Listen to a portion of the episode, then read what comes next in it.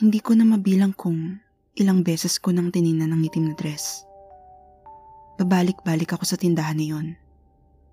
Gusto ko talagang mabili yun, pero wala akong sapat na pera. Kailangan ko maging maganda para sa unang date namin ng nobyo ko.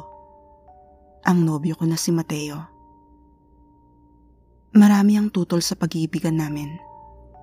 Halos lahat ng kaibigan at pamilya niya, sinasabing isa akong kampo ng kadiliman. Totoo man yun, hindi ko pa rin pakakawalan ng lalaking pinakamamahal ko.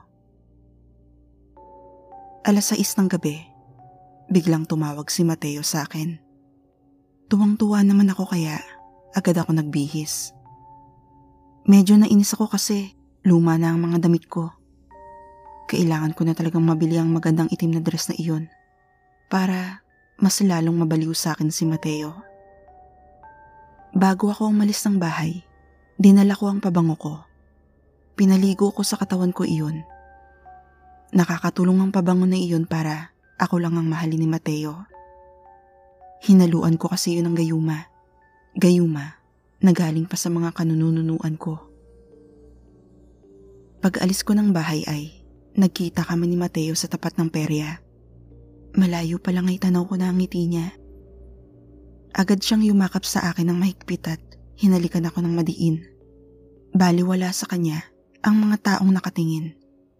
Ang saya ko naman kasi sa tagal ng panahon, nagawa na rin niya akong mahalin kahit hiram na sandali lang.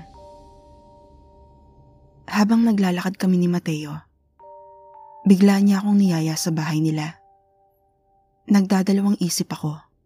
Huling punta ko kasi sa kanila, masama ang bawat tingin nila. Punta tayo sa amin? Pag-aaya niya ng maingiti. Gustuhin ko man tumutol, masyadong mapilit si Mateo. Ayos lang naman sa akin kasi gusto ko rin naman na nagkakagulo silang magpamilya.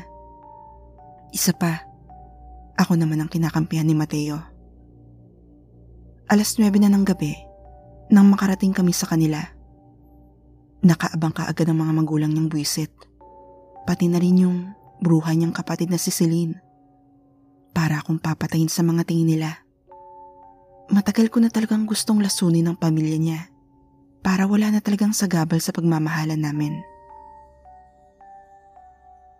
Dinala ko ni Mateo sa garden. May garden sila na katamtaman lang ang laki. Doon niya ako niyaya na mag-inom. May lamesa doon na tupuan. Iniwan ako saglit ni Mateo para maghanda ng kakainin at iinumin namin. Habang naghihintay ako, bigla namang lumapit sa akin ang kapatid niya. Mainit talaga ang dugo nito sa akin. Ako rin naman, gustong gusto ko nang makita na bumubula ang bibig niya. Anong gayuma ba talaga ang ginamit mo sa kuya ko?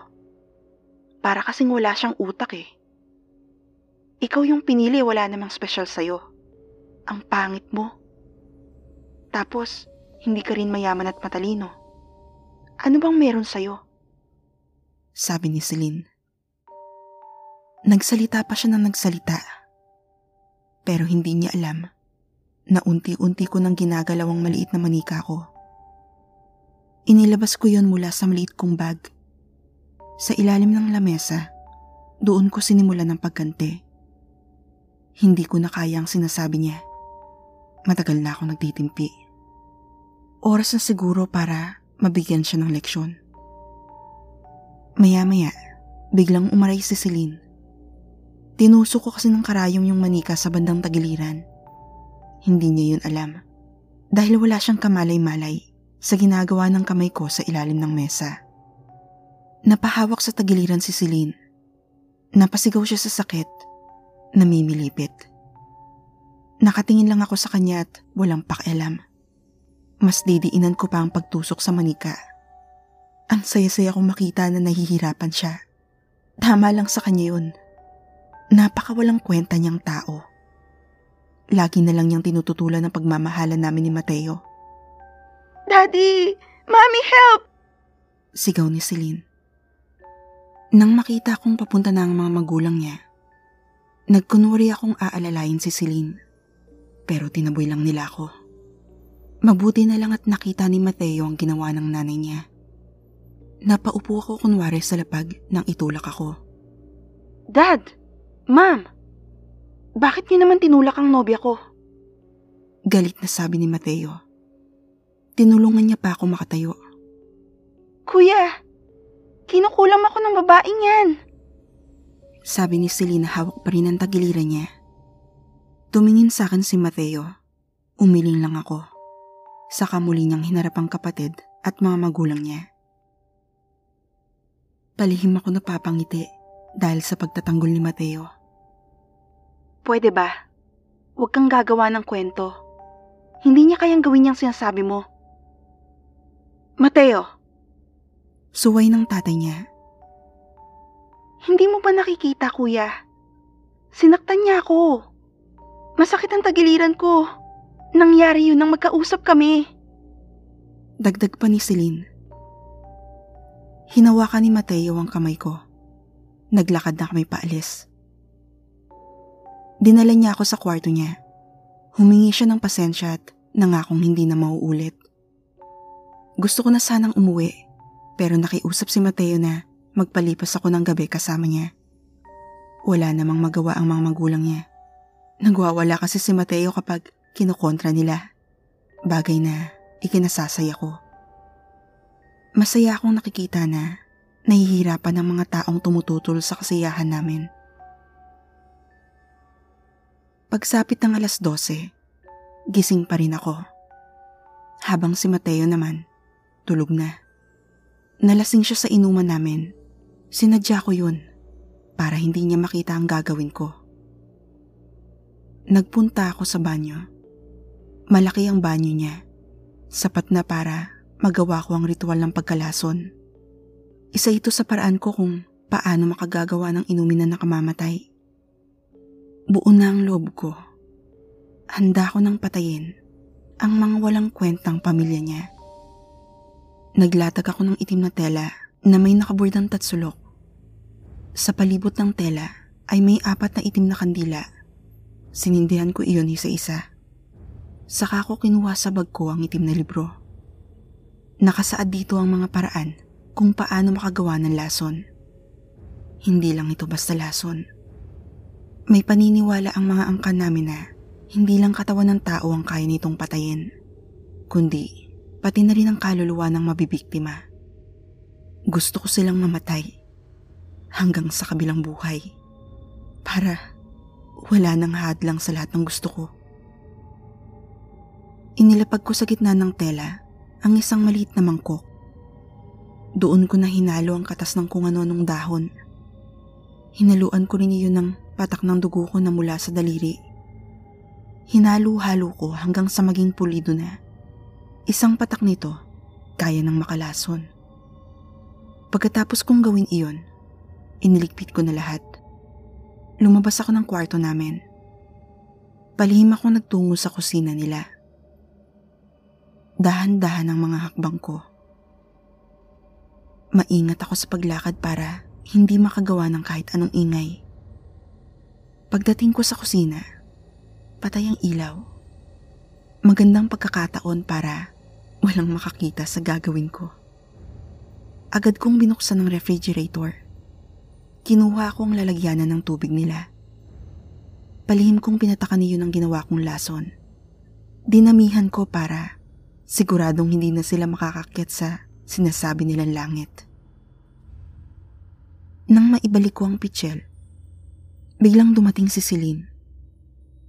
Pareho kaming nagulat. Parang naiilang na rin siya matapos ang ginawa ko. Sumenyas lang ako sa kanya na umiinom lang ako ng tubig. Hindi niya ako kinausap. Halatang natatakot na siya sa akin.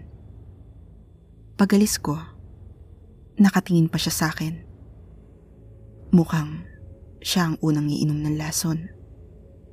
Agad na umarko ang ngiti sa labi ko. Pagbalik ko sa kwarto namin ni Mateo, humiga na rin ako sa tabi niya.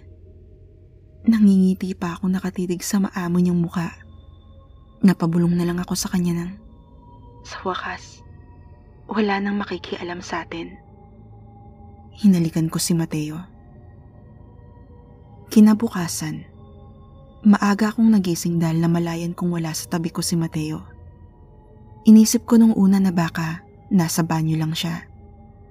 Maya-maya lang, may narinig akong sigaw sa baba. Boses iyon ng nanay ni Mateo. Magkahalong iyak at sigaw ang naririnig ko. Narinig ko na lang na sumigaw na rin ang tatay niya. Napabangon ako sa pagkakahiga. Mabilis na sumilay ang ngiti sa labi ko. Sa wakas, patay na ang bruha. Pero ilang sandali lang, may narinig pa akong sumigaw. Kuya! Boses iyon ni Celine. Unti-unting nawala ang saya at ngiti ko. Nanginig ang kamay ko. Kinabahan ako. Kaya naman nagpunta ako kagad sa baba. Pagdating ko doon, naabutan ko sila si Lina at ang magulang niya. Nakahandusay si Mateo sa lapag. At ang mas kinagulat ko pa, magkahalong bula at dugo ang lumalabas sa bibig niya. Parang gumuho ang mundo ko. Galit na galit ang tatay ni Mateo. Walang ano-ano ay, tumakbo sila palapit sa akin. Pero bago pa sila makalapit, tumakbo na ako palabas ng bahay.